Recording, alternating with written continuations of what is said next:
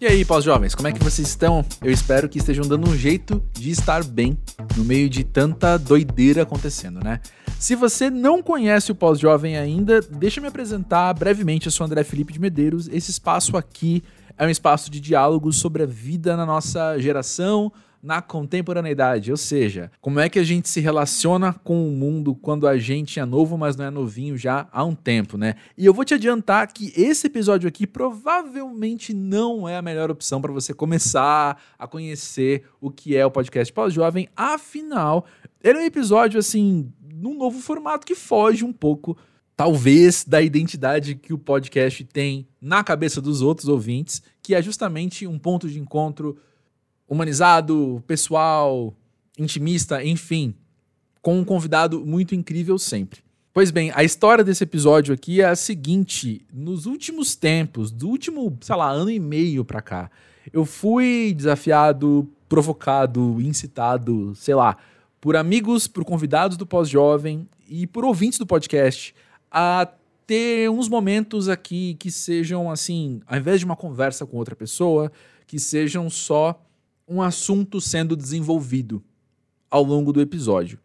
E eu passei as últimas semanas planejando, sonhando algumas novidades para o pós-jovem que você vai conhecer ao longo dos próximos tempos, e uma delas então foi dizer sim, foi aceitar esse convite, esse desafio e bolar aqui um episódio que fosse basicamente eu falando.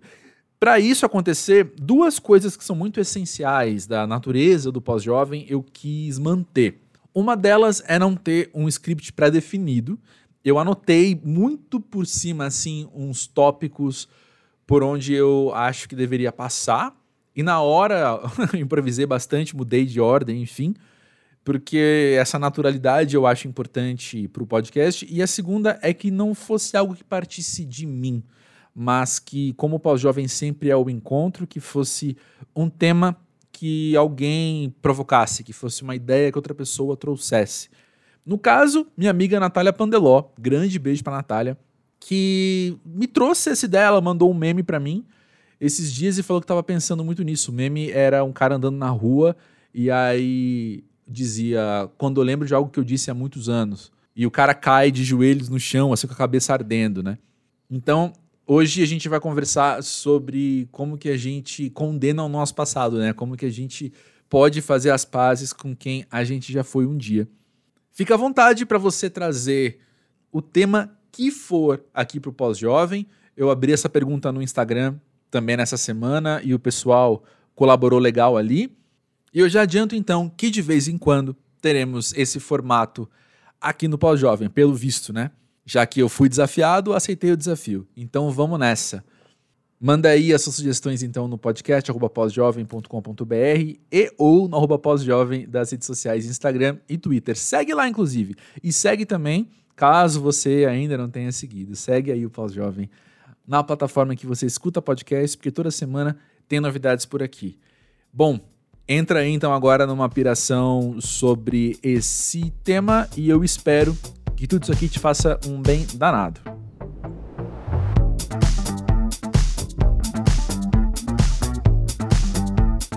Teve uma vez, em 2011, o Música Pra Ver não tinha nem um ano de vida ainda, e eu fui convidado a ir a um programa de TV participar de uma entrevista coletiva com o Fiuk.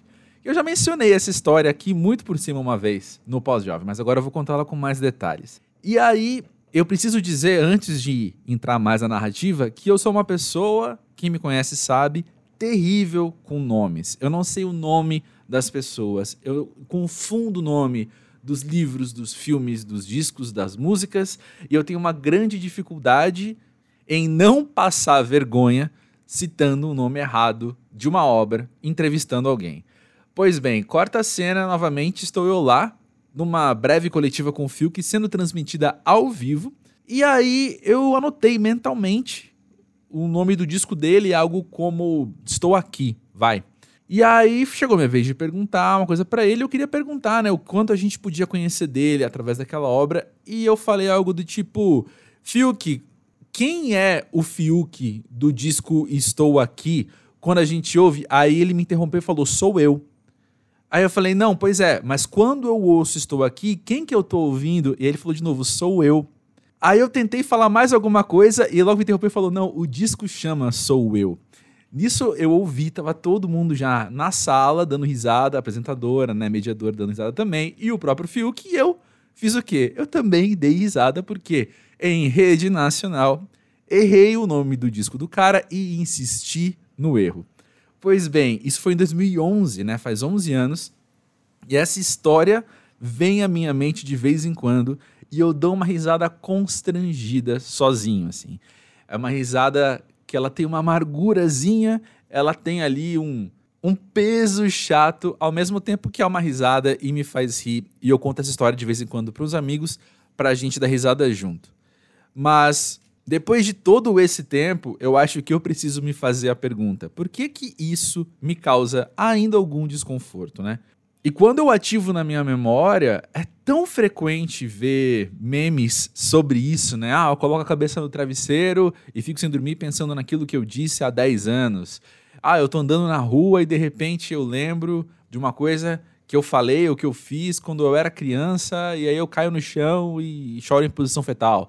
É muito engraçado perceber o quanto isso é um comportamento compartilhado, né? O quanto a gente sente muito esse tipo de constrangimento, esse tipo de desconforto, enquanto talvez geração. E quando eu sou confrontado com essa ideia, então, quando eu olho para o lado e percebo que tanta gente passa por um processo semelhante, eu preciso perguntar: por que será então que nós, enquanto geração, compartilhamos dessa ansiedade causada por um constrangimento de tantos anos atrás? Bom, para começar a responder isso, uma coisa que me vem à mente, e é quase inevitável falar disso hoje em dia, é quase um clichê, mas é um clichê porque é verdade, né? É que nós, mais do que em qualquer outro momento da história da humanidade, nós somos de fato muito mais vistos hoje em dia, principalmente com o amparo então das mídias sociais, né? Nós convivemos com a sensação constante de que sempre tem algum público observando o que a gente está falando, o que a gente está fazendo, e esse público não é passivo, né? Ele não está só olhando. Ele está comentando, ele está julgando se a sua atitude, se o que você disse, se a maneira como você se apresenta, o quanto aquilo pode ser validado como algo legal que eu curto ou não, pode até cair num outro lado do espectro, que é algo até muito mais violento, sabe, da gente pensar em você ser ostracizado, você ser expulso de um grupo social, medos muito humanos que a gente carrega, né? E a gente vive de fato nessa ansiedade, né? Os outros estão me observando o tempo todo. E os outros estão julgando o que eu sou, o que eu falo, o que eu faço, o tempo todo também. Se isso talvez explica um pouco da nossa, dessa nossa ansiedade contemporânea né, e compartilhada, por outro lado, eu fico pensando também que quem mais te analisa, te julga e te observa constantemente é você mesmo, né? Eu sou meu principal juiz, meu principal observador, eu tô ali comentando em tempo real tudo o que eu faço. E eu não sei você, mas eu percebo muitas pessoas ao meu redor que, assim como eu, tem um crivo muito mais alto quando eu vou pensar em mim, quando eu vou falar de mim, do que quando eu vou falar do outro, quando eu vou olhar para as atitudes das outras pessoas. E não só isso, é muito bizarro e é muito injusto, né? Como a gente observa o nosso passado com a lente de quem a gente é hoje em dia. E quando eu acesso uma memória, então, de algo que eu falei aos 14 anos, é claro que vem também um constrangimento. Porque aquele André Felipe dos 14 anos não faz a menor ideia das coisas que o André Felipe de 37 entende. Então é claro que eu vou discordar dele, é claro que eu vou discordar daquelas atitudes. Se eu estivesse vendo as redes sociais imaginárias, metafóricas do André Felipe de 14 anos, ou mesmo do de 21, 30, sei lá, eu já discordo de tantas coisas, porque eu cresci, porque eu aprendi, porque hoje eu sei. E toda vez que eu colocar então aquela minha versão do passado sob uma lupa do presente, vai rolar um constrangimento quando eu lembro que aquele ali fui eu. E eu tô falando tudo isso aqui, eu tô gravando todo. Eu tô trazendo esse assunto à tona sempre num lugar que seja esse constrangimento por uma gafe, um mico, algo que você hoje considera, entende como inapropriado para aquela situação, Mas é claro que também tem os erros que a gente cometeu enquanto erro mesmo, né? Aquilo que a gente não devia ter feito e foi lá e fez. E isso magoou alguém, isso destruiu uma oportunidade de algo que poderia ter sido bom. Talvez algo tenha até mudado o curso da sua vida ou da vida de outra pessoa. E aí é um processo de arrependimento que eu não sei o quanto combina com esse constrangimento que faz a gente rir de um meme, né? Então eu quero esclarecer que eu acho que não é sobre isso que a gente está conversando aqui. Mas é mais aquela sensação, talvez, de pegar uma foto do passado e ver uma roupa que você usava, um corte de cabelo, sei lá, alguma escolha que você fez que hoje te causa constrangimento, que hoje, na lupa do presente, rola um desconforto quando você olha para aquela pessoa e diz: sou eu. E nesse contexto aí, então, que vem a pergunta que a Natália me fez e que eu achei tão pertinente: como é que se faz as pazes com quem a gente foi um dia? Eu fiquei refletindo esses dias sobre isso muito forte, assim, tentando pegar no meu repertório, tentando pegar situações que eu já vivi, coisas que eu já ouvi dos outros para trazer para vocês, não enquanto um manual de instruções, não enquanto um passo a passo, mas enquanto alternativas de perspectiva, né, para a gente entender melhor e talvez se curar desse trauma compartilhado, dessa ansiedade compartilhada que a gente tem de não conseguir dormir por algo que foi dito em 2006, sei lá, né? E eu penso que um ponto de partida é uma dica que já rolou aqui nas entrelinhas, nas, linhas mesmo, né? Do que eu falei, que é a gente entender, numa primeira instância, que o que é vivido em primeira pessoa rola uma percepção muito forte, muito mais aguda, assim. A nossa consciência das nossas atitudes é muito maior que a dos outros. Então, algo ali que teve um peso muito grande para mim, eu ter errado o nome do disco do Fiuk, por exemplo, é algo que na cabeça dele só foi engraçado e uma semana depois ele tinha esquecido. E eu tô aqui, 11 anos depois, lembro tão bem daquela história, porque eu vivi ela em primeira pessoa. Eu era o cara falando o nome do disco errado, né? E já aconteceu várias vezes na minha vida de alguém vir conversar comigo e falar: Poxa, cara, eu tava aqui pensando aquele dia, ah, sei lá quantos meses, que eu falei aquilo, eu achei que você ficou chateado comigo, achei que você ficou, sei lá, desconfortável, eu não fiquei à vontade, eu fiquei constrangido. E era uma situação que eu nem lembrava que tinha acontecido, sabe? Talvez a pessoa trocou o meu nome também, ou a pessoa confundiu o lugar que eu trabalho, ou fez algum comentário X sobre alguma coisa, que na hora o máximo, o máximo de reação que eu tive foi só um não, não. não, não é assim não. Mas aquela pessoa que passou por aquilo como quem disse, como quem pensou, como quem passou pelo constrangimento, carregou, assim, prolongou esse sofrimento, né? esse desconforto por tanto tempo. Quando eu, na verdade, que ouvi aquilo, falei, não, ok, vida que segue. E quantas vezes não é o caso, sabe? Da gente tá carregando constrangimento e evita encontrar alguém num evento porque teve uma vez que falou tal coisa e aí, sei lá, cruza a rua para não ter que cumprimentar porque como é que você vai dar um bom dia para aquela pessoa, sendo que uma vez há sete meses você falou tal coisa, a pessoa disse que não, e há grandes chances da pessoa nem tá lembrando disso, né? Quando a gente relembra então esse nosso lugar de primeira pessoa e a potência que isso tem, né, ou a capacidade de potencializar então o peso das coisas que a gente vive, fica um pouco mais fácil da gente conviver, eu acho, com a ideia de que talvez para os outros não foi bem assim, talvez para os outros foi mais leve do que foi para mim. Uma outra coisa que eu acho importante na vida como um todo é a gente abraçar a ideia de que todo o processo envolve erro, né? Que o erro é uma parte integral do processo, de qualquer processo que seja, né? Principalmente esses erros que, como eu falei, não são os que a gente sabia que era errado, a gente sabia que tinha um potencial destrutivo e foi lá e fez. Tô falando dos erros na intenção de acertar. Seja uma coisa no trabalho, seja tentando ajudar um amigo, seja tentando, sei lá, perguntar para a pessoa na maior simpatia do mundo como é que tá o namorado dela e ela fala: Não, a gente terminou faz três meses. Quem nunca, né? Mas é isso, o erro faz parte de qualquer processo e a gente acaba aprendendo assim mesmo. Então, voltando ao meu exemplo bobo da entrevista com o Fiuk, eu aprendi a não anotar mentalmente o nome dos discos, mas quando eu vou falar com alguém, a primeira coisa que está na minha frente é o nome da pessoa, anotado. seja no papel, seja no computador, onde for, assim, tá anotado o nome da pessoa e o nome do disco, por exemplo. E nome da pessoa, porque eu erro bastante o nome das pessoas também, né? Enfim, fecha parênteses. Mas então é nesses processos de erro que nós ganhamos essas ferramentas, então, para a gente poder conviver no dia a dia com as chances de errar, mas evitando elas, né? A gente podendo também ter a oportunidade de acertar o que a gente já errou um dia.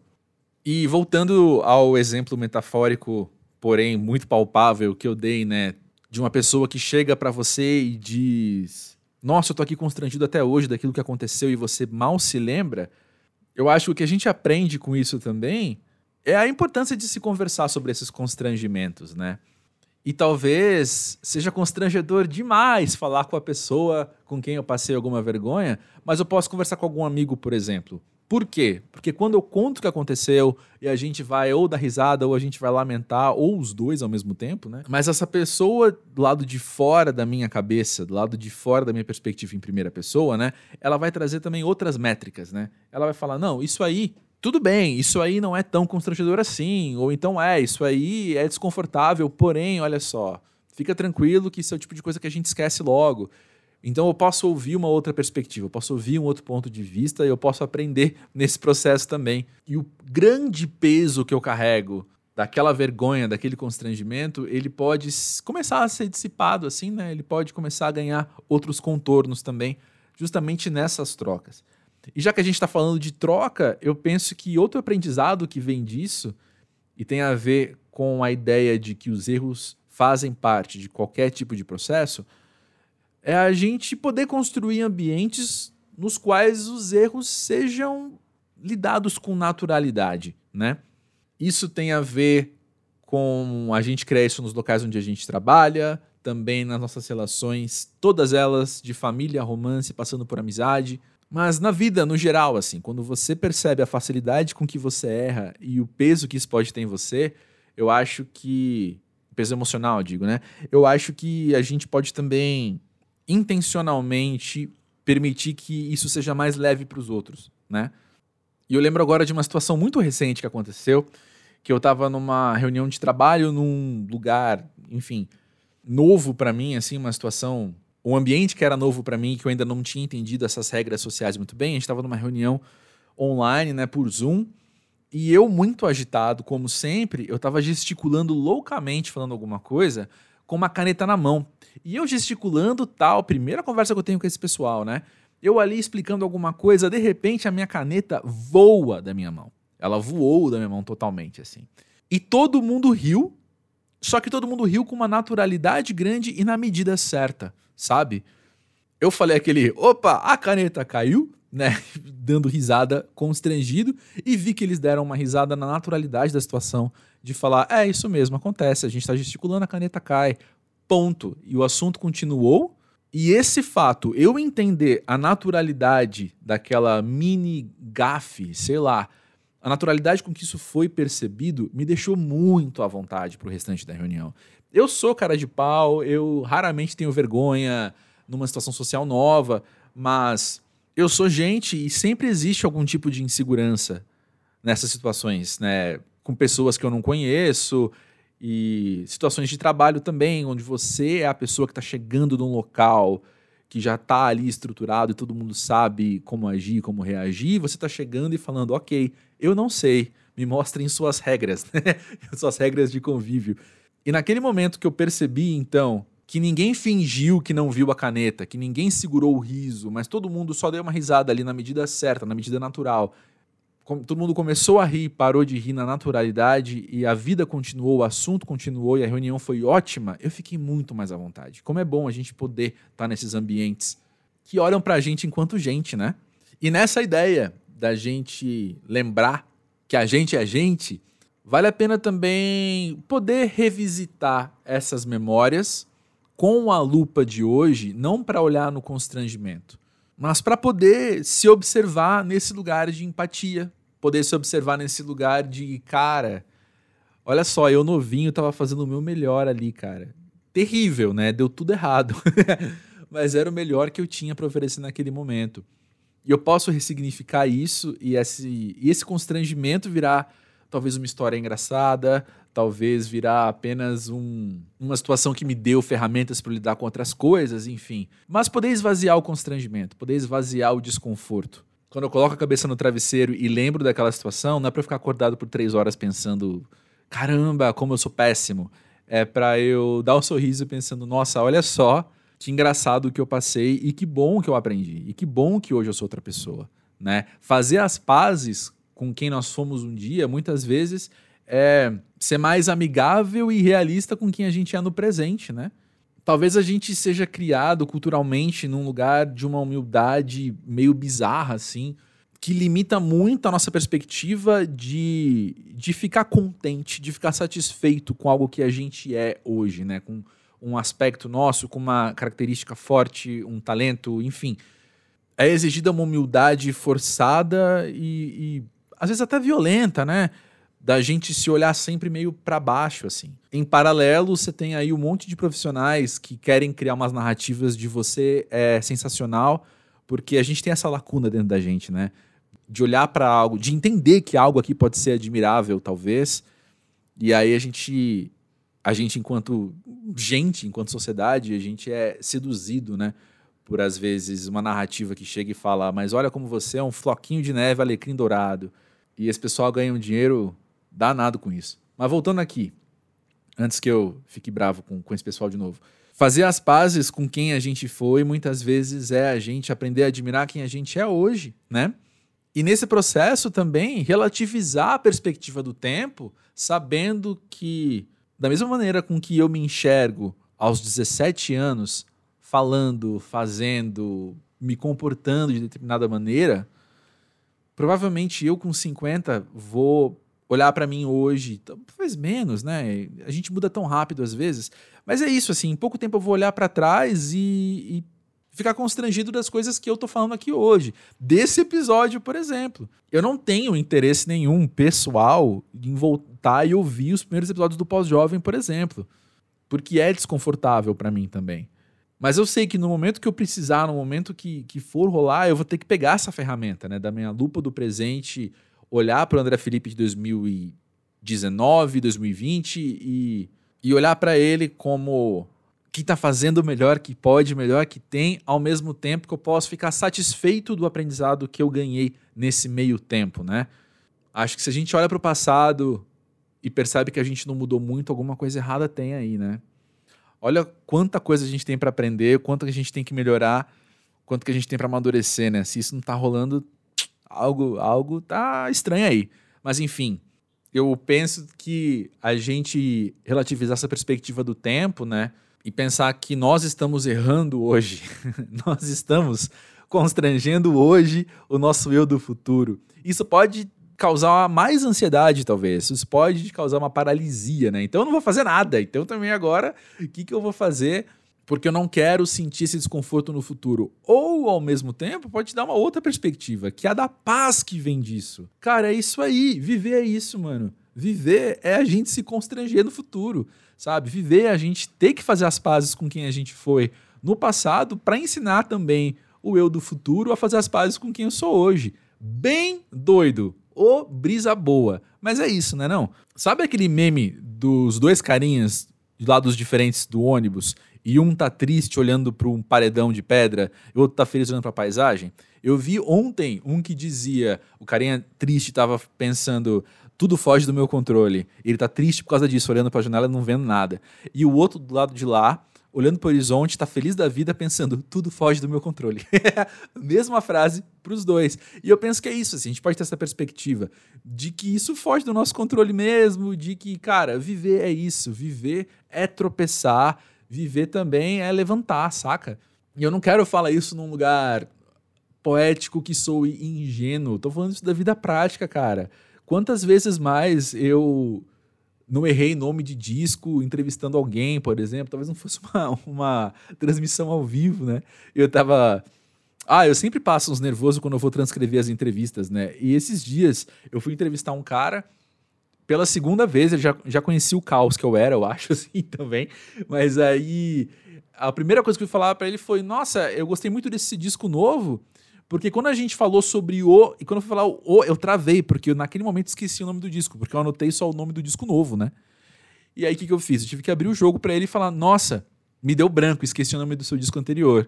Aí ele deu aquela risadinha, falou e a, e a vida seguiu. Eu falei: Isso, valeu. E continuei falando. Tô lembrando dessa história agora, isso faz duas, três semanas. É tão capaz que ele já tenha esquecido, né? É tão capaz que ele tem esquecido da própria entrevista como um todo. Sabe-se lá quantas entrevistas ele deu naquele dia? Será que ele tá lembrando que em uma delas um cara esqueceu o nome do disco anterior dele? Enfim, eu dou umas risadas muito constrangidas às vezes, decupando, transcrevendo essas entrevistas, inclusive gravações do pós-jovem também. E eu tenho para mim como ferramenta, como recurso de lidar com isso, enviar para os amigos. Na hora eu mando para os amigos para eles darem risada também, a gente dá risada junto. E eu, eu tenho para mim, isso é uma coisa muito pessoal, né? Mas eu tenho o riso como um, um recurso, né, para eu viver, assim, como um instrumento pro meu dia a dia. Ou frase ridícula. Mas aí, ó, tá vendo? A gente vai se julgando, a gente vai se observando, analisando. Mas é isso, assim, eu não quero usar o riso como uma camuflagem. Eu não vou dar risada para não ficar constrangido. Eu tô rindo por causa do constrangimento, porque quando eu olho pro constrangimento por uma outra ótica que não seja o desconforto, mas que seja como um observador externo tá olhando, é só comicidade. Aquilo ali, a gente ri, é igual eu falei da história da caneta voando. A gente ri naturalmente e para de rir naturalmente. Né? Aquilo tem a graça que precisa ter e acabou. E vida que segue. E eu não quero ser cínico nem hipócrita, né? Tô tentando ao máximo trazer isso e dizer para vocês que eu também tô nesses processos constantemente de fazer as pazes com quem eu já fui e de fazer as pazes com quem eu fui há cinco minutos. Eu tenho certeza que já já eu vou editar esse episódio e já vou ficar constrangido das besteiras que eu falei aqui. Mas é isso. Vida que segue. Eu falei que era difícil aceitar esse desafio de estar aqui falando sozinho também. Ainda mais quando eu sou o cara que vai ter que editar. Eu tenho que reviver depois eu falando, enfim. Eu só espero que toda essa falação aqui tenha te trazido alguma luz, algum norte, alguma ideia nova, alguma perspectiva nova, ou que tenha te feito uma boa companhia mesmo no momento em que você está escutando, né? Fica muito à vontade para contar sobre seus constrangimentos, sobre como você tem lidado com isso, quais ferramentas você tem às suas mãos para você lidar com isso no podcast pósjovem.com.br e no arroba pós-jovem das redes sociais, sendo redes sociais o Twitter e o Instagram, né? Esse espaço aqui eu tô falando sozinho, mas esse espaço aqui é nosso, né? O pós-jovem tem o diálogo em sua essência. Insisto e repito isso sempre. Então fica à vontade para trazer você aqui para o Pós-Jovem sempre. E fica à vontade também para compartilhar esse episódio ou qualquer outro do Pós-Jovem com quem você percebe que também está lidando com esses temas dentro das suas vivências pós-jovem, né? Temos aí mais de 130 conversas para a gente pensar e repensar o que é estar tá vivo nessa nossa época, né? Na semana que vem, então, o Pós-Jovem traz mais uma conversa que eu espero que te faça tão bem quanto fez para mim. E me conta o que que. Me conta tudo aí. Me conta o que você tá achando desse episódio e das loucuras todas. E como você tem feito as pazes consigo mesmo. Beleza? Grande beijo então, a gente se fala. Até mais.